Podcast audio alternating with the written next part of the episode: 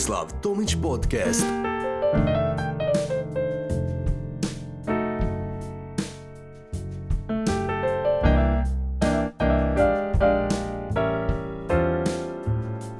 Pozdrav svima i dobrodošli u moj podcast. Danas mi je želja podijeliti s vama brz, jednostavan i vrlo učinkovit način kako stišati svojeg unutarnjeg kritičara. Prije nego li krenem sa pojašnjenjem praktičnog dijela metode koju ću podijeliti s vama, istražimo koji je glavni zadatak vašeg unutarnjeg kritičara, a zatim na koji način je njegova uloga usko vezana u svrhu vaše duše te zbog čega on najčešće koristi destruktivnu vrstu kritike. Naš unutarnji kritičar ili onaj famozni glas u našoj glavi koji nas stalno pokušava uvjeriti kako nismo dovoljno dobri, kako nismo dovoljno sposobni, kompetentni, lijepi, atraktivni, pametni ili s druge strane kako je već prekasno da započnemo nešto što volimo ili kako bi bilo bolje da odustanemo nego li se osramotimo pred svima u slučaju da ne uspijemo. Neovisno o našem znanju, e, kompetencijama i realnom stanju stvari, gledajući kroz njegove oči, mi jednostavno nismo dovoljno dobri i po njemu nikada nije dovoljno dobar trenutak da bismo započeli nešto do čega nam je istinski stalo. Kao da je njegov glavni zadatak učiniti nam da živimo sa stalnim osjećajem mankavosti i nedoraslosti u odnosu na ono što nam je e, zaista bitno i što nas čini sretnima. E, kada pogledam unatrag, puno godina sam provao istražujući svojeg unutarnjeg kritičara s namjerom da ga pokušam malo bolje upoznati i prepoznati načine kako funkcionira. Također e, sam želio shvatiti zašto on uopće postoji i koja je njegova svrha. I ideje koje ću danas podijeliti s vama isključivo su rezultat mojeg osobnog istraživanja i iskustva, te vas molim da ih tretirate na takav način. One baš i nisu u skladu sa mainstream literaturom vezano za navedenu temu, ali e, pretpostavljam da ne biste niti pratili da vam nije cilj istražiti upravo perspektivu koja nije mainstream. Dakle, spomenuo sam kako je uloga našeg unutarnjeg kritičara usko vezana uz svrhu naše duše i zato istražimo samo ukratko o čemu se tu radi kako bismo dobili nešto širu sliku.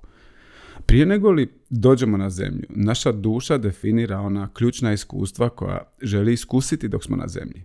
U jednom generalnom kontekstu to najčešće nazivamo svojom životnom svrhom ili svrhom naše duše. Unatoč tome što naša duša ima jasno definirana ključna iskustva koja želi da iskusimo dok smo na zemlji, da bismo u praktičnom smislu mogli konkretno definirati o čemu je riječ, a zatim i započeti poduzimati praktične korake, potrebna nam je, nazovimo to, baza koja će nam omogućiti tako nešto. Znači, potrebna nam je baza koja će nam omogućiti kako bismo u raznim aspektima svojeg života dobili jasnu sliku ili viziju konkretnih ciljeva ili iskustava koja su u skladu sa našom životnom svrhom. Jer ideja da naša duša izabire ključna iskustva koja želi iskusiti na zemlji, istodobno ne znači da je u našem životu sve unaprijed predodređeno. I Takva baza nam je također potrebna kako bi nam predstavljala vrstu stimulansa koji će nas redovito poticati da se usudimo izaći iz svoje zone ugode i zakoračiti u nepoznato. I ono što je najzanimljivije u toj cijeloj priči je što se upravo ključni aspekti takve baze svode na iskustva koja su potpuno suprotna iskustvima kakva u biti želimo. E, znam da zvuči paradoksalno, ali kao da nam je potrebno e, prvo iskusiti iskustva koja predstavljaju puku suprotnost onome što e, onako u nekom generalnom smislu duboko u sebi želimo kako bismo uopće mogli dobiti ili osvijestiti konkretnu sliku ili viziju onoga što zaista želimo. Da budem praktičan, evo primjera. Zamislite čisto hipotetski da je dio vaše životne svrhe iskusiti snažan osjećaj slobode. I kao rezultat toga možda ćete težiti zanimanjima ili vrsti poslova koji vam daju slobodu i fleksibilnost ili, ili primjerice e, poslovima koji vam omogućuju slobodu u smislu kreativnog stvaralaštva. Međutim, takva želja, unatoč tome što ju možda osjećate da snažno titra negdje u vama, sama po sebi ne znači ništa, bez da je ona istodobno povezana s nečim drugim. Ona sama po sebi ne znači ništa bez da je istodobno u odnosu sa nečim drugim. E, sama po sebi ona je previše abstraktna i nedorečena. Drugim riječima, broj 2 nam ima značenje broja 2. E, samo zato jer postoje drugi brojevi, 1, 3, 50, 100, 200 i tako dalje. Kada bi postojao samo broj 2, a bez da postoje drugi brojevi, njegovo značenje bi bilo sasvim drugčije u odnosu na značenje koje mu sada pridajemo. Dakle, broj 2 sam po sebi ne znači ništa bez one naše baze koja se u konkretnom primjeru sastoji od raznih drugih brojeva. I ista stvar je i sa snažnim osjećajem slobode kojeg sam naveo u primjeru, jer da bismo mogli definirati e, što nam to konkretno predstavlja snažan osjećaj slobode, primjerice u poslovnom aspektu života, potrebna su nam iskustva koja će nama osobno predstavljati suštu suprotnost onome što mi osobno doživljavamo kao slobodu. Dakle, e, ista stvar vrijedi i za odnose i za sve druge aspekte života koje smatramo bitnima.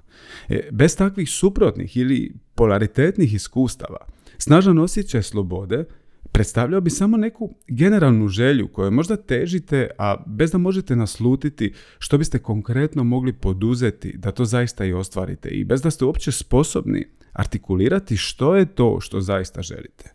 Ima li vam to smisla?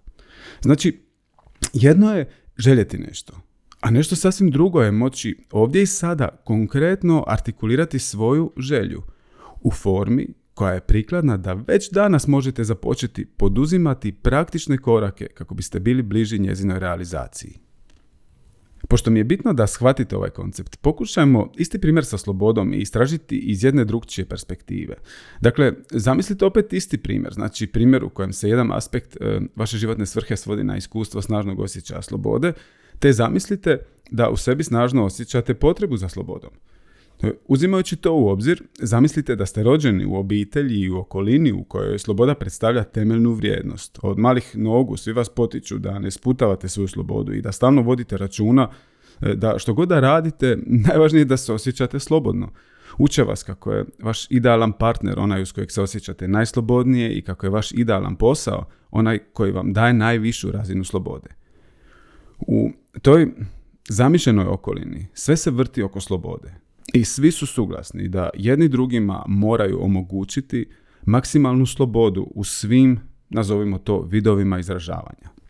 Nadam se da ste i sami mogli zaključiti da bi u ovakvim okolnostima sloboda koju imate imala sasvim drugčije značenje u odnosu na značenje koje joj sada pridajete. E, čak i da, mislim, čisto teoretski, sloboda i dalje predstavlja važan aspekt vaše životne svrhe. U našem primjeru vi biste definitivno imali, ali nedostajao bi vam onaj osjećaj smisla i postignuća, te um, onaj predivni osjećaj pobjede koji se stvori u nama kada uspijemo nadići stariju verziju sebe i postati nova i naprednija verzija sebe. A to je ono čemu naša duša zaista teži. Dakle, ekspanzija, evolucija i maksimizacija, nazovimo to, svojeg jedinstvenog potencijala. Nadam se da vam je sada jasnije zbog čega nam je prvo potrebna baza za stvaranje života u skladu sa svojom svrhom, jer bez nje ostaju nam samo abstraktne želje koje ne bismo mogli jasno definirati. To je onaj osjećaj želiš nešto, ali želiš, ali ne znaš, ne znaš ni sam što zapravo želiš. E, I nadam se da vam sada ima više smisla zbog čega je važno da se takva baza uglavnom sastoji od iskustava koja su suprotna iskustvima koja duboko u sebi želimo. I upravo takva suprotna iskustva pružaju nam priliku da konkretno definiramo željene okolnosti. Dok pripremam ovaj materijal i snimam ovaj podcast, e, osjećam se sjajno. Pijem već treću tursku kavu zaredom i e, prati me vrlo intenzivan osjećaj slobode. E, znam zbog čega mi paša ovo što sada radim, znam u kakvim uvjetima volim raditi i znam koje su mi okolnosti potrebne da bi osjećao slobodu vezano za konkretno ovo što sada radim.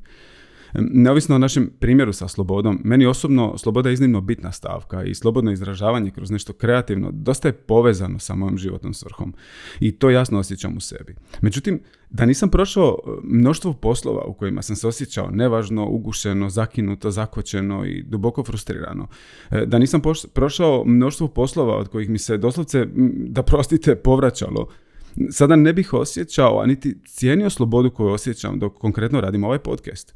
Dakle, Prvo mi je trebala baza koja se sastojala od mnoštva poslova koji su me gušili i frustrirali da bi mi ti svi poslovi i iskustva koje sam stekao radeći ih poslužili kao referentna točka za ono što sada radim. Bez njih bi i dalje mogao raditi ovo što sada radim, ali to bi mi bio samo posao koji treba obaviti i ništa drugo. Ne bi ga cijenio toliko i ne bi osjećao slobodu, postignuće i pobjedu nad onom, e, nazovimo to, plašljivom verzijom sebe koja se e, dugi niz godina ustručavala započeti baviti s onim što zaista želi, samo zato da se ne bi osramotila u slučaju da ne do Bog doživi neuspjeh. I, ima li vam sada više smisla ovo čemu pričam? Dakle, da ponovim, sve ono što istinski želite iskusiti ne postoji kao neko zasebno iskustvo koje nije povezano ni sa čim drugim. To ne postoji. A da nije u odnosu sa raznim iskustvima koja predstavljaju razne stupnjeve i varijacije suprotnosti tom željenom iskustvu. E, kada noć ne bi postojala, dan ne bi bio dan bez negativaca u filmu. Pozitivac jednostavno nije pozitivac. Ili još konkretnije, da biste mogli iskusiti nešto što duboko u sebi želite i da biste uopće dobili konkretnu sliku ili viziju što je to što zaista želite. Prvo je potrebno iskusiti, barem nakratko, niz iskustava koja su potpuno suprotna tome što želite, a zatim mudro iskoristiti takva iskustva. Naravno, mi imamo slobodnu volju i možemo izabrati zadržati se toliko dugo vremena u tim suprotnim ili polaritetnim iskustvima da nam to doslovce postane životni stil. Unatoč tome što primjerice važan aspekt e, naše životne svrhe može biti da iskusimo snažan osjećaj slobode, e, to istodobno nije jamstvo da mi nećemo izabirati trajno biti u odnosima koji nas guše te baviti se poslom koji nas potpuno frustrira. Dakle, mi imamo slobodnu volju. Takva suprotna ili polaritetna iskustva predstavljaju samo potencijal, a o nama ovisi koliko ćemo se dugo zadržavati u njima i koje ćemo izbore donositi na račun njih. No, danas nećemo govoriti o tome kako mudro iskoristiti takva polaritetna iskustva, jer to je priča sama za sebe, a ako želite saznati više informacija o tome, zavirite u moj program pod nazivom TT Mindfulness. Ovo samo spominjem jer mi je važno da shvatite zbog čega su nam takva suprotna ili polaritetna iskustva uopće potrebna kako bi vam u nastavku mogao pojasniti na koji način je to sve skupa povezano sa našom e, današnjom ključnom temom, a to je vaš unutarnji kritičar. Vaš unutarnji kritičar je vrsta umjetne inteligencije koja kao da živi u vašoj glavi i neprekidno proučava vaše sklonosti, reakcije, izbore i odluke, te kao što sam to na početku rekao, njegovo postojanje je usko povezano sa vašom životnom svrhom. S obzirom da vas on prati i proučava još od ranog djetinstva, on vas toliko dobro poznaje da ga je bez neke vrste mentalnog treninga gotovo nemoguće prepoznati kao neki zasebni entitet koji živi u vašoj glavi. Međutim, ako je njegovo postojanje usko povezano sa našom životnom svrhom, zbog čega on uvijek negativan vezano za ono što smatramo važnim? Zbog čega neprekidno pokušava učiniti da se osjećamo mankavo i nedoraslo vezano za svoje važne izbore? Zbog čega se često pretvara e, kao neko kome je stalo do naše dobrobiti i sigurnosti, dok u biti njegov glavni cilj je spriječiti nas da učinimo ono što smatramo važnim i što nam zaista znači. I u biti ako uzmemo u obzir ono što sam govorio na početku, glavni razlog zašto on postupa na način na koji postupa i zašto se često ponaša destruktivno vezano za ono do čega nam je istinski stalo, je upravo zato jer je njegov najvažniji zadatak pomoći nam stvoriti upravo onu bazu koja će nam omogućiti definiranje i izabiranje konkretnih životnih izbora koji su u skladu sa našom svrhom. Ili drugim riječima, njegov glavni zadatak je pomoći nam kako bismo stekli dovoljnu razinu jasnoće vezano za ono što zaista želimo i dobili dodatni stimulans da izađemo iz svoje zone ugode. Jer da je njegov glas ugodan i potican, velika je vjerojatnost da bismo imali sklonost još i više se uljuljati u svoju zonu ugode, zar ne? E, postoji još nešto zanimljivo vezano za našeg unutarnjeg kritičara, što smatram važnim imati na umu. Na prvi pogled, on kao da je stvoren, odnosno djeluje kao da se sastoji od raznih stavova i komentara s kojima smo se susretali kroz život, a naročito tijekom svojih formativnih godina. No, ako malo dublje proanalizirate argumente koje on najčešće koristi, jasno ćete zaključiti kako se on u većini slučajeva sastoji upravo od ograničavajućih komentara i stavova koji su usko povezani sa izborima koje je potrebno poduzeti kako bismo mogli stvoriti život za koji duboko u sebi jednostavno znamo da smo došli iskusiti. Promislite malo.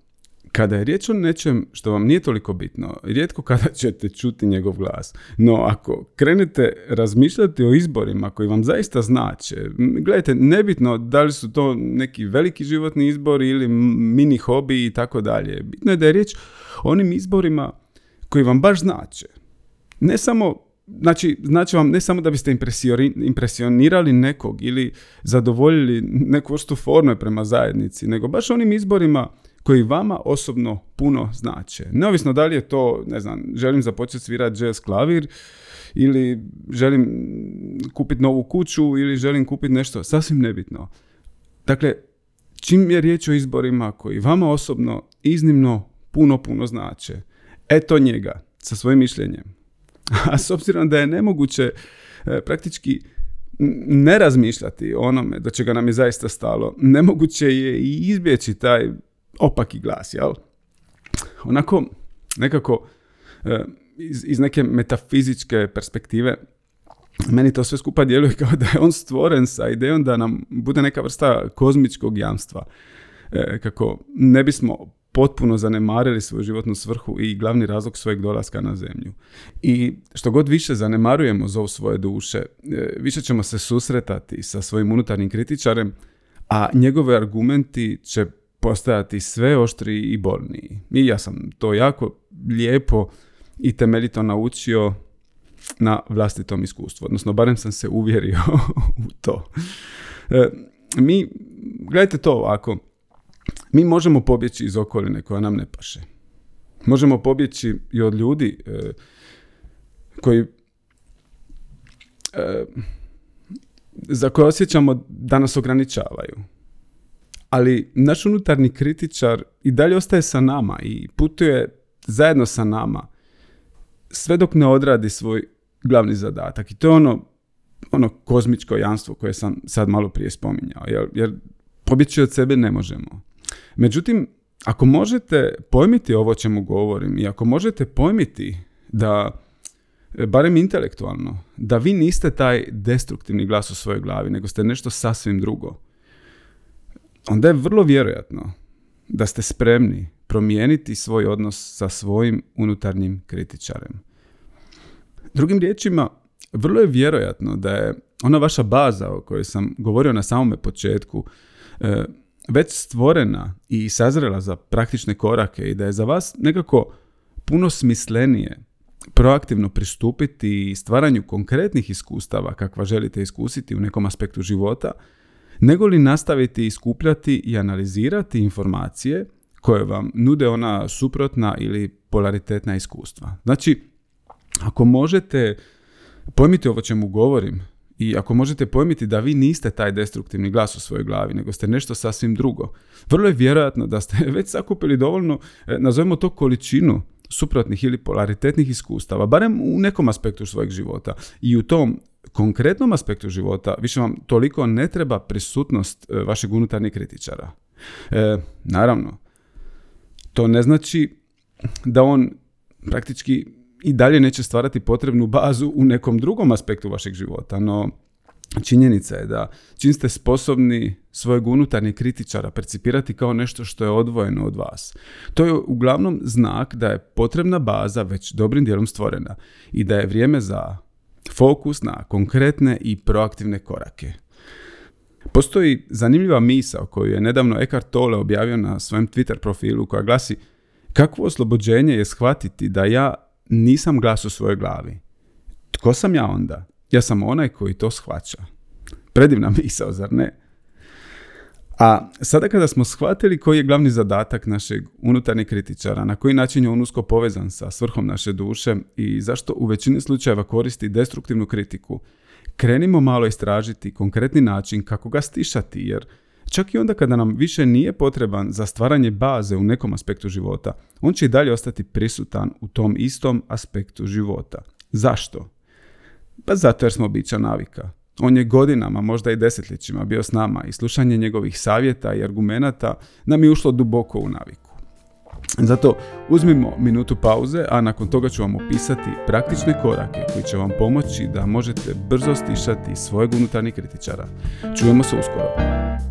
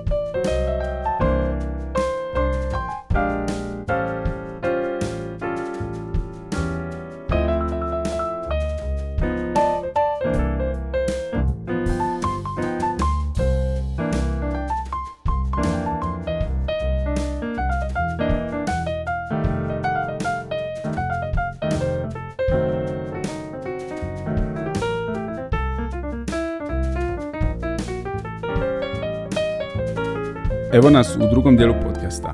Dakle, sada smo upoznati sa dvije važne činjenice vezano za našeg unutarnjeg kritičara. Prva činjenica je da je riječ o zasebnom entitetu koji živi negdje u našoj svijesti i to nismo mi. Vi niste vaš unutarnji kritičar. On je doslovce vrsta umjetne inteligencije koja stalno uči o vama i pokušava utjecati na vaše izbore i odluke. I to primarno glede onoga do čega vam je istinski stalo. Druga činjenica jest što snažan utjecaj koji vaš unutarnji kritičar ima u odnosu na vaše izbore i odluke primarno proizlazi zbog toga jer niste svjesni njegova postojanja i trenutka kada se aktivira. Drugim riječima, njegova snaga primarno proizlazi iz trenutka kada vi mislite da nešto mislite i da su e, misli koje mislite vaše osobne misli, dok u suštini vi samo slušate glas svojeg unutarnjeg kritičara i, dopuštate mu da bude vaš influencer kojem bezuvjetno vjerujete. I zato se prvi praktični korak koji možete poduzeti kako biste stišali svojeg unutarnjeg kritičara svodi na sljedeće. Započnite redovito obraćati pozornost na njegov glas i argumente koje vam govori. Ponovit ću ovo. Započnite redovito obraćati pozornost na njegov glas i argumente koje vam govori. Kako bi vam olakšao ovaj korak, uzimajući obzir svoje osobno iskustvo te razgovore sa brojnim klijentima vezano za navedenu temu, u nastavku ću vam ukratko izložiti pet temeljnih kategorija argumenata koje on najčešće koristi kako bi vas navao na svoj mlin. Ovdje ću ih e, samo kratko izložiti, a ako želite zaroniti dublje u razumijevanje svojeg unutarnjeg kritičara te upoznati kompleksnije metode za osvješćivanje baze za vašu životnu svrhu, posjetite moju web stranicu na adresi tomislavtomicscoaching.com i potražite TT Mindfulness program. Prvu kategoriju argumenata koju koje naš unutarnji kritičar najčešće koristi nazivam nedovoljna dobrost. U praktičnom smislu to znači da kad god pokušate učiniti nešto e, do čega vam je istinski stalo i što je u skladu sa vašom životnom svrhom, onda se automatski započne uvjeravati da na neki način i u nekom kontekstu vi jednostavno niste dovoljno dobri za to. Primjerice, ako već dugo vremena osjećate kako u vama titra želja da postanete coach koji se bavi odnosima ili kako se to najčešće naziva e, relationship coach, Čim poduzmete prve praktične korake u tom smjeru, vrlo je vjerojatno da će vas pokušati razuvjeriti sa argumentima poput jesi li ti normalna, pa koja budala bi uopće slušala tvoje savjete ili pa ti uopće nemaš dovoljno iskustva da bi se bavila time ili toliko je ljudi koji su pametniji od tebe i nećeš im moći konkurirati ili zar ti stvarno misliš da će netko gubiti svoje vrijeme kako bi čitao tvoj blog na kojem pišeš hrpu bespotrebnih gluposti i tako dalje i tako dalje. E, drugu kategoriju argumenata koju naš unutarnji kritičar najčešće koristi nazivam kategorija vremena – u praktičnom smislu to se svodi na to da kad god pokušate učiniti nešto do čega vam je zaista stalo i što je u skladu sa vašom životnom svrhom, vaš unutarnji kritičar vam započne propovijedati kako je već kasno i kako ste to trebali učiniti ranije. E, ili kako se ono kaže, prošao voz, jel? E, naravno, poznavajući vaše prijašnje izbore i vaše uobičajene misaone procese, On će svoje argumente uvijek nastojati povezati uz neke prijašnje situacije iz vašeg života kako bi vas uvjerio da je u pravu. Međutim, poanta svih novih izbora jest stvoriti nešto novo, a ne reproducirati prošlost. Treću kategoriju argumenata koju naš unutarnji kritičar najčešće koristi nazivam kategorija srama. Uf, meni je ova kategorija tako dobro poznata. E, u praktičnom smislu to se svodi na to da, znači, kad god pokušate učiniti nešto do čega vam je zaista stalo i što u skladu sa vašom životnom svrhom, vaš unutarnji kritičar vas započne podsjećati koliko će biti bolno ako vam to što pokušate ne uspije. On vas pokušava uvjeriti da je bolje da odustanete, nego li se suočite sa sramotom koju ćete doživjeti u slučaju da stvari krenu nizbrdo. Četvrtu kategoriju argumenata koju naš unutarnji kritičar najčešće koristi nazivam jesam ti rekao. U praktičnom smislu ovakvu vrstu argumenata naš unutarnji kritičar najčešće koristi kada poduzmemo neke praktične korake vezano za nešto do čega nam istinski stalo i što je u skladu sa svrhom naše duše i to nam ne uspije. Naravno, promašaji su sasvim normalna stvar, naročito onda kada započinjemo s nečim novim i s čime se nismo do tada susretali. E, međutim, vaš unutarnji kritičar pokušat će maksimalno iskoristiti takvu situaciju kako bi vas uspio uvjeriti ili barem pokušao uvjeriti kako je promašaj ili neuspjeh jedini mogući ishod koji možete očekivati svaki put kada pokušate ponoviti to isto. U ovakvom tipu scenarija najčešće e, će zauzeti ulogu dobronamjernog prijatelja koji vas pokušava ono, spasiti od budućih neuspjeha. On je vaš spasioc, spasitelj. I petu kategoriju argumenata e, koje naš unutarnji kritičar često koristi nazivam prorok. U praktičnom smislu njegovo glavno pod navodnike proročanstvo povezano je sa činjenicom kako nećete moći učiniti e, nešto kako treba jer nemate nikoga tko vam pri tom može pomoći ili je moguće da će se nešto loše dogoditi. I njegova glavna sugestija je da pričekate jer sada nije dobar trenutak za to. Naravno, iz njegove perspektive jedini pravi trenutak jest tamo negdje u budućnosti i to onako djeluje poput natpisa na vratima trgovine, onako što ste puno puta po Dalmaciji mogli vidjeti ljeti, onako tijekom sezone na kojima samo piše vraćam se za pola sata, jel? ne piše ni kad je išao, ni kad se vraća, vraćam se za pola sata. Na takav način je i našem proroku pravo vrijeme, znači jednostavno nikad u biti. Jel?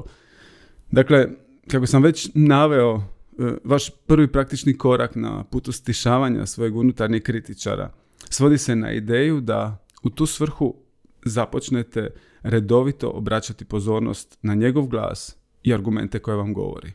Sada kada ste upoznati sa pet njegovih najčešćih kategorija argumenata, nekako će vam ipak lakše biti prepoznati ga. E, prisjetite se kako njegova snaga i utjecaj na vaše izbore primarno proizlaze iz ideje što niste svjesni da je riječ o njegovim argumentima, već mislite da se radi o vašim mislima. Sama činjenica što ćete ga sve češće prepoznavati tijekom dana automatski slabi njegov utjecaj na vas.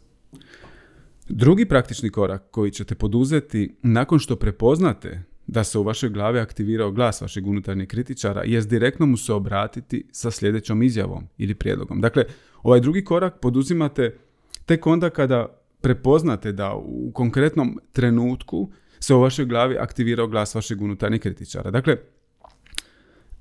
u tom trenutku ćete mu se obratiti sa sljedećom izjavom ili prijedlogom.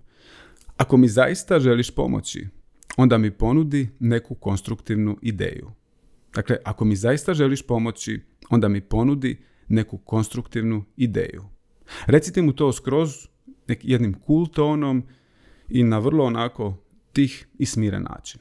Nakon toga zastanite 5 do 10 sekundi i u slučaju da on i dalje nastavi sa svojim argumentima, ponovite isti korak. Dakle, direktno mu se obratite i kažite mu ako mi zaista želiš pomoći, onda mi ponudi neku konstruktivnu ideju.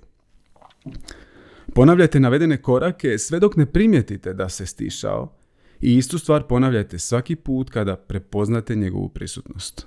Ako dosljedno primjenjujete ove korake, možete biti sigurni da ćete ga znatno stišati i to u vrlo kratkom vremenskom roku, jer Čim ga uspijete prepoznati i tretirati kao nešto što niste vi i što je odvojeno od vas, njegova snaga opada, a njegov utjecaj na vaše izbore i odluke slabi. Dakle, vi niste glas u svojoj glavi. Naravno, on ima svoju svrhu i nadam se da sada shvaćate kako on primarno služi, dakle mislim na vašeg unutarnjeg kritičara, Dakle, on primarno služi kako bi vam omogućio da postanete nova i naprednija verzija sebe. On služi istodobno kako bi vas izludio da ne biste zaspali u svojoj zoni ugode i predugo odgađali živjeti život koji ste došli stvoriti i iskusiti. On samo prividno igra ulogu negativca u nekom filmu kako bi onaj pozitivac mogao dobiti glavnu pozornost i simpatiju publike. Ja sam Tomislav Tomić i iako me vjerojatno slušate putem slušalica, ja nisam glas u vašoj glavi. Za više informacija posjetite moju web stranicu na adresi tomislavtomiccoaching.com. Hvala vam što ste bili sa mnom.